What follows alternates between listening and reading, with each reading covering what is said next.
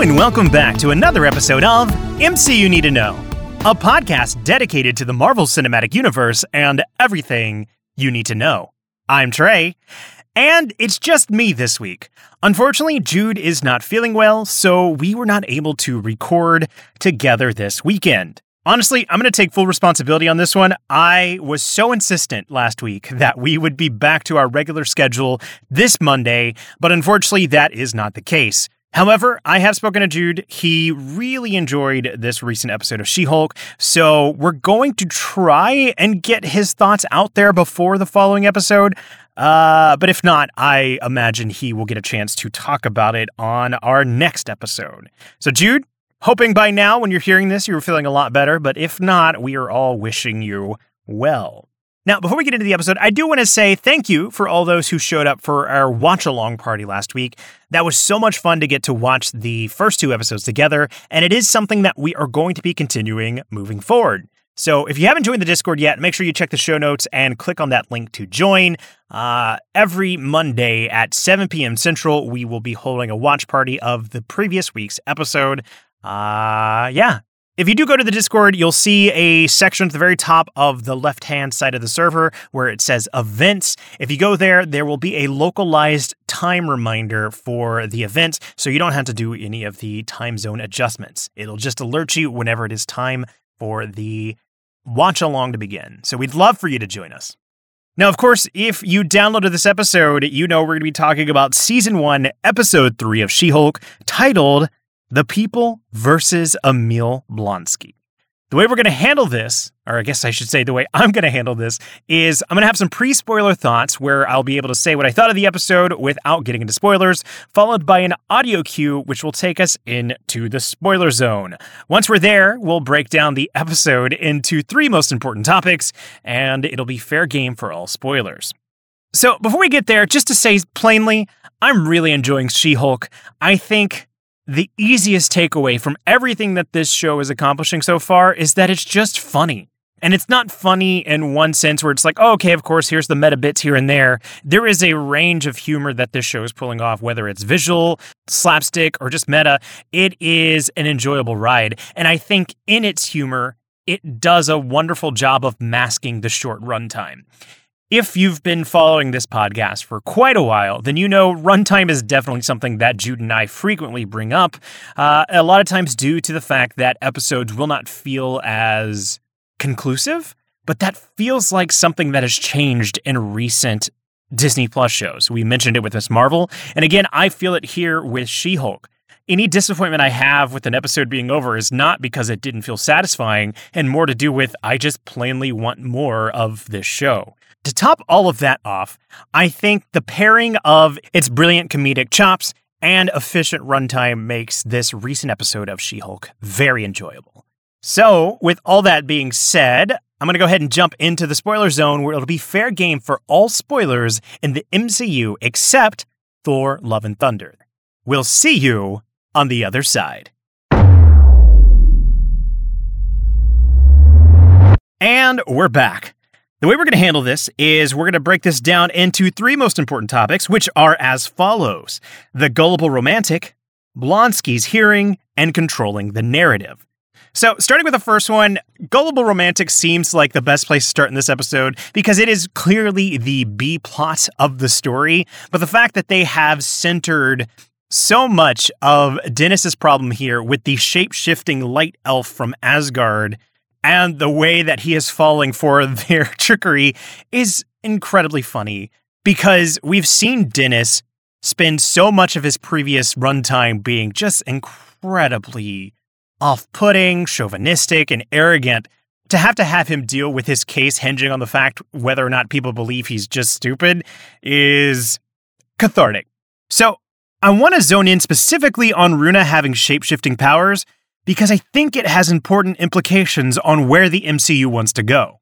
Jude and I talked a lot whenever She Hulk Attorney at Law was announced that it was going to be very interesting seeing a superhero potentially representing other superpowered individuals. But I'm glad the very first prominent case that we see is not actually Jen representing another superpowered individual. It is an ordinary citizen Pugliese representing Dennis and his interaction with a superhero individual. I think this show, despite its comedic flares, is definitely setting the groundwork for a lot of accountability from the superhero sides of this universe. We can get more into that specifically once we get to Jen, Abomination, and Wong, but it is very interesting to me that it feels kind of like the Sokovia Accords round two, but maybe with a little bit more of a run up to it. Of course, in Captain America Civil War, we see the Avengers are held accountable for what they have done in Sokovia and New York and Lagos, but it felt like it was something that was dropped on them pretty quickly. If we are going to get to this point where we have Department of Damage Control or this anti superhero sentiment, this small groundwork that they're doing is going to go a long way despite its humorous inception here. Now, speaking of Pugliese, otherwise known as Pug, I've got to offer a retraction. Last week, I did mention that he made me slightly uncomfortable and that I couldn't quite get a good read on him. After this week's episode, I really do enjoy him. He does seem to come across as a very sincere person, if not a bit unique in his line delivery. I guess that might be the best way to put it. But he's he's very sweet and trying to do the best he can. And I think the moment that sold me and was probably the moment that got the hardest laugh out of me this entire episode is after the moment where he discovers that Runa is impersonating Dennis after Dennis says goodbye he calls security and Runa leaves still in the form of Pug. And of course, she throws out the like, hey, that's my thing. I love harassing women, and then walks away. And Pug, the way he sounds so defeated with, that's not true. You know me. I don't know what it was, but it was the the innocence in his voice that just I'm on I'm on Team Pug now. That's the moment where he specifically won me over. Pug is fantastic. You know, sticking with Pug here, there was one of my favorite visual Easter egg jokes that this episode threw in once Pug and Dennis were done with their discussions, but before Runa comes in as Dennis, where Pug is browsing through YouTube like videos, and you can see on the right hand side of the screen there are some thumbnails for potential videos to click. One of them, which is just a straight up joke, is Pony Imposter thinks it's a stallion, which is funny given the nature of this episode, and Dennis thinking that he has secured dates with Megan Thee Stallion. But the other one that got me laughing so hard, specifically given this podcast's history and love for Iron Man 3, is a video titled Iron Man 3's honest review.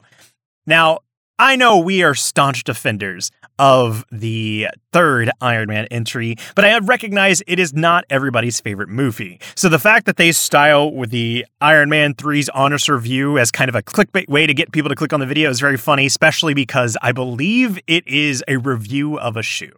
I'm spending way too long talking about that, so we can move on ahead.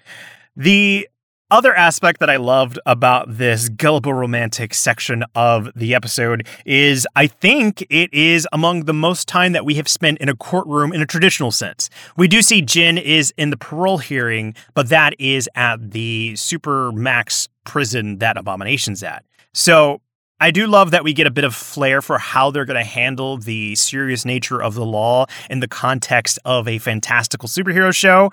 And I think one of the jokes that sets that line perfectly is whenever Runa goes to give her defense for being a diplomat or invoking diplomatic immunity for Asgard is when she starts quoting the inspirational Asgard's not a place, it's a people speech. And the judge is like, Thor's inspirational speeches are not admissible in court.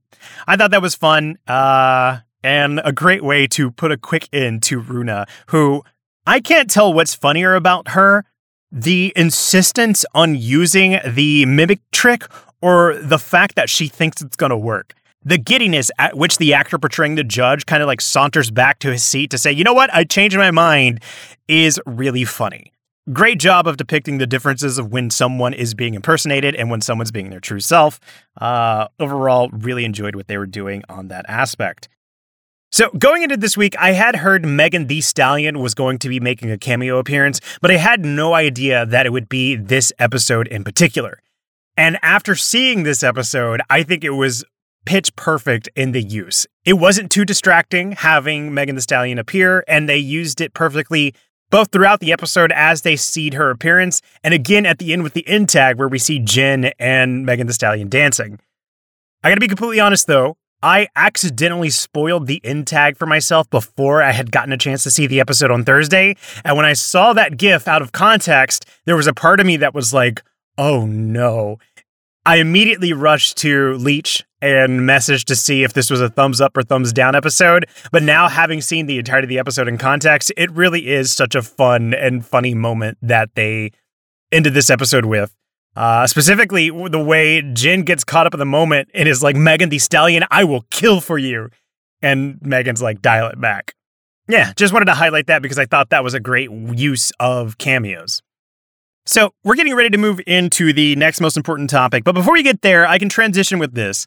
The fact that they end up having to use Jen as the testimonial that will clear the let's say, intelligence of Dennis and whether or not he could fall for this scam that Runa has pulled was really funny. And it set up one of my favorite meta bits they've done so far, where the camera's focused on Nikki and Pug as they are lamenting having to have interacted with Dennis as a person. And Jen just leans in from off camera and goes, Oh, connecting the A and B story. Nice. That comedically is speaking my language almost literally. Like that is the sense of humor that I love, and this show is flexing it at all fronts. So let's go ahead and move into this next most important topic, which is very much centered around Jen as she is defending Blonsky. So in this Blonsky's hearing section, that will detail all the sections in which we see Wong interacting and trying to come to the defense of Blonsky, learning all that we've learned with Blonsky and his ability to control his abomination power as well as his seven soulmates, and of course, Jen as she gets to display her prowess as a lawyer. Now, on that last note, Jen is a really great lawyer. Despite the lateness of a person with zero commute time, Jen demonstrates a lot of great ability to think on her feet while stalling. Uh, after a failed attempt of trying to get Blonsky to defend himself for a bit, she then proceeds to call on a bunch of different characters to give their own testimonial. Now, I gotta say, I don't know if this is because I've just recently finished up the series finale of Better Call Saul, but there's something about this case that feels fishy.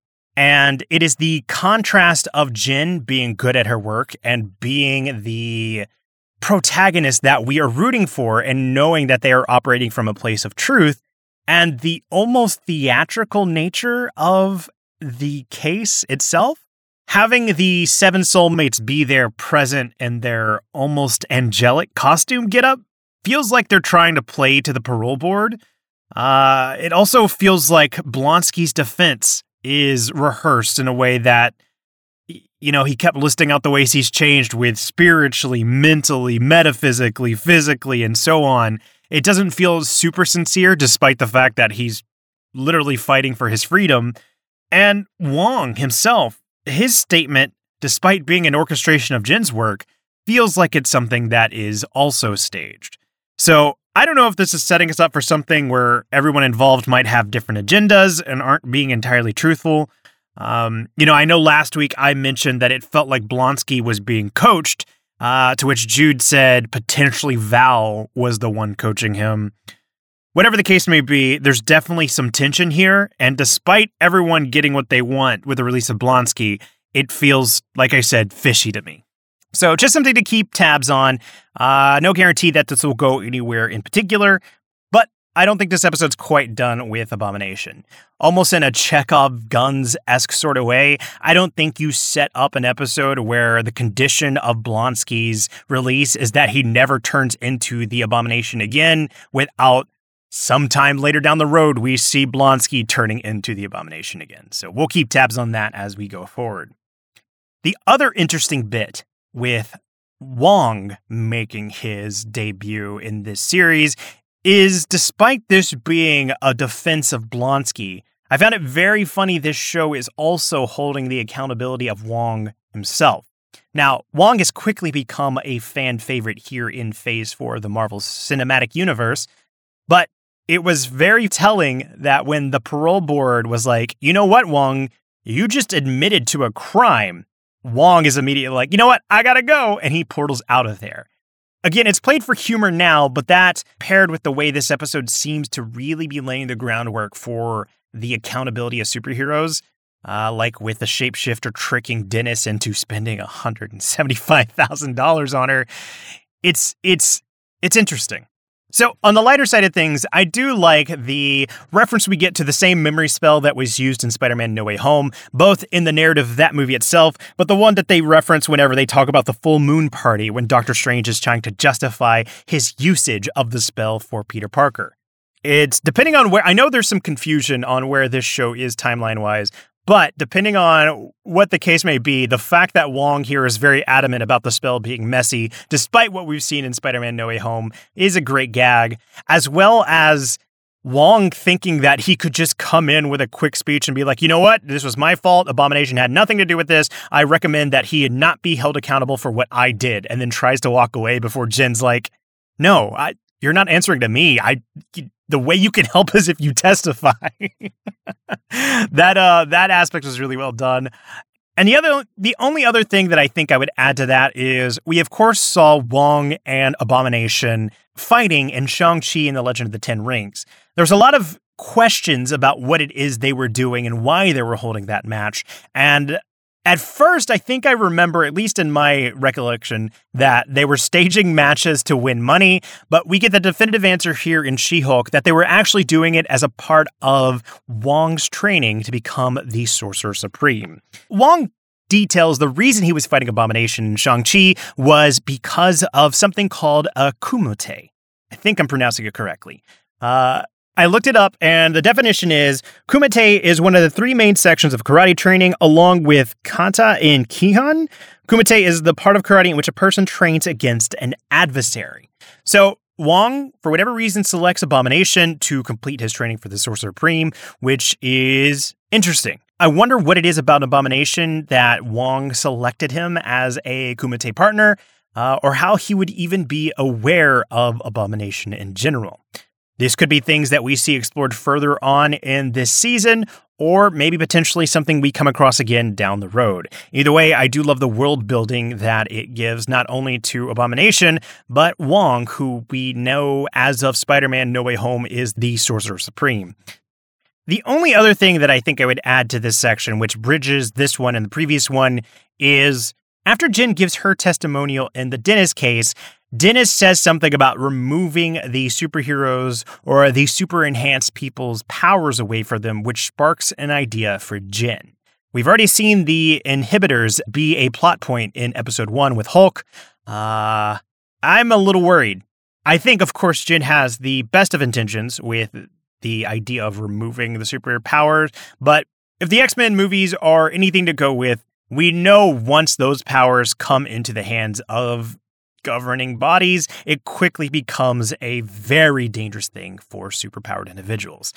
We know Jen has no interest in these superpowers whatsoever, but I'm hoping that this isn't leading towards a very dark path, or at least one I, am sure they're setting her up to come back from. Uh, and it's also unclear to me whether or not the condition of Abomination's release uh, where he is free so long as he ne- never turns into abomination again is because of something Jen did or coincidence. Because whenever she says, hey, keep that between you and me after Dennis sparks an idea, we cut away to the board giving their verdict. So whether or not Jen planted that idea, I'm not entirely sure. Either way, it's something worth keeping an eye out for. All right, these are a lot shorter when it's just me, but we're going to go ahead and move into the last most important topic, which is controlling the narrative. Now, this is a very nice structure that the episode has based itself around on, specifically because we open up with a bunch of different media outlets covering this public perception of She Hulk as a superhero and a lawyer. Now, I talked about this show being comedically smart, and I think it is displayed here in the way that this show is, unfortunately, because the internet's going to internet, able to predict the ways in which people would call out this show you spent any time online within the last few weeks, you know that has been unfortunately the case here with the show itself. And I like that the episode's able to predict that and make fun of it. You see a lot of classic bad faith arguments of like, oh man, I don't mind if they make a woman superhero, but why do they got to copy the other heroes? Or, you know, they took the man, the Hulk's manliness away, and now we're left with this. Entirely gross statements you see like this online, but they become the butt of the joke here in this episode. So I, I'm glad that the show is able to poke fun at it. And honestly, the way the media is depicted in this reminds me a lot of Parks and Recreation. Uh, Leslie Knope was a character that frequently ran into different news and media personas, uh, and the glib nature that they had with them is very reminiscent of what they're doing here. Specifically, whenever Jen is frequently walking in and out of the prison, they'll have reporters trying to question her about this or that, and it will be like, "Hey, is it true that you were rejected by the Avengers?" And after no comment, they're like, all right, this just in. Rumors are being circulated that Jen was rejected by the Avengers. A lot of self fulfilling prophecies by the media itself, which is a fun take. If I were to label a specific disappointment of this episode, I will say it does come in the final depiction of the interview. This episode frequently has Nikki advising Jen that she could take control of the narrative if she just gave an interview and gave her side of the story. It starts at the beginning, it starts again in the middle when they're at the bar legalese. And once more, once Blonsky himself delivers the same advice that Nikki's been giving. And I like this because everything has been about the way people expect Jen to act, and this would be a way for her to take it on her own terms. So all this builds to a wonderful moment where she does give that first interview, but it falls flat for me once the interview itself becomes a joke. Now, I don't think the media has to be completely persuaded after this one interview, but the fact that the interview ends with the anchor not listening whatsoever and saying, All right, when we come back, we're going to get the diet and exercise tips from the She Hulk. It just, it, it dilutes the point of the, the structure, I think. So I would have liked to have seen a more effective interview that showed Jen's perspective of being in control of the message rather than the news anchor playing it off as a joke. It's a small quibble. It's not something I hold against the episode, but when the narrative structure is built along built upon this choice that Jen has to make, I wish it wouldn't have ended on that note. Speaking of endings, this episode does end where we see a group of attackers try to get a blood sample from She-Hulk. The fight itself wasn't anything too particularly exciting, but the thing that stood out to me the most, and I'm totally willing to admit if this is a curtains are just blue type of scenario, but the first time I watched it, I was interested by the choice to linger on Jen looking at herself in the mirror of the car as She Hulk. Upon my second viewing, it finally clicked that because of the tint of the window, I should say, not the mirror, because of the tint, it de emphasizes the green aspect of She Hulk. And I think it's symbolizing Jen seeing herself more naturally than she would if it was just a straight up green or a brilliant green version of herself. And I wonder if it's marking a shift of her being more at ease with the She Hulk form. We've already seen that she had a very successful case in defending Blonsky. She was able to defend herself against the attackers. This might be signaling the moment that she is coming to terms with this newfound life. Again, taking control of her own narrative. Now, there is also an ominous feeling in the way that it lingers on that moment for so long. So I don't think we're in store for smooth sailing exactly, but I do think we're seeing a shift in the story circle of the overall arc. So, yeah, I think that's going to do it. I'm keeping it quick. It's just me this week. Uh, at some point, we'll be able to get back with Jude and discuss more details. Uh, but I'm going to leave it there and move into my final thoughts. Now, normally this is a section to either make a prediction, highlight things to consider moving forward, or share any stray thoughts. I think I'm going to go with the prediction. I think next week we are going to see a lot more indulgent Jen of the superhero aspect, not lamenting the powers as much as she has been in these previous episodes. And so I think it's going to be a very different tone. Uh, so that that's the prediction that I'm going to stick with this week.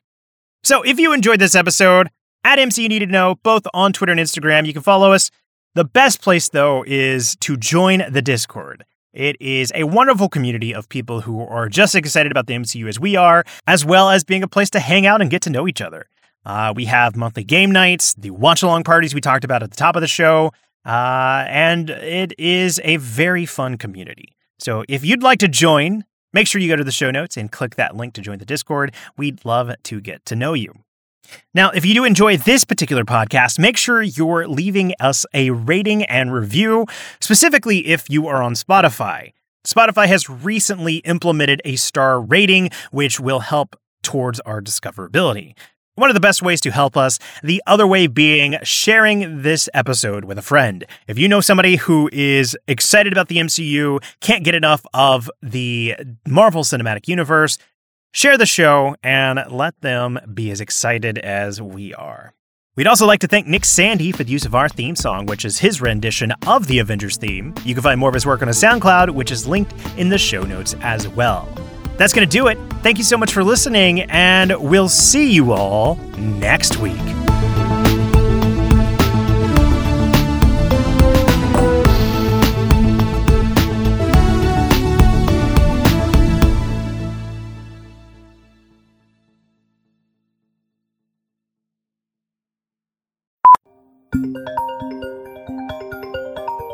Hello?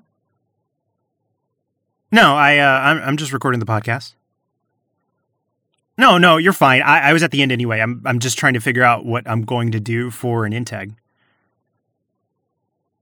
Oh, uh, that's uh, that's a bit what we do at the end of the episode, where if we had like a mess up or if we had something funny happen, uh, it's just kind of like a little fun Easter tag, Easter egg kind of thing, similar to what Marvel does. Yeah. And no, I don't know what I'm going to do this week. It's just me. Uh, Jude wasn't feeling well. Wait, uh, what? Mm-hmm. Yeah, yeah. No, yeah, yeah, yeah. Honestly, I, I think it's just as funny too. Like they would have no way of knowing if this is an actual conversation or if I'm just holding like an imaginary phone to my head. Yeah. Okay. Yeah. Uh, let me let me go ahead and get back to it, and I'll call you. Uh, I'm gonna finish the episode. All right. Bye.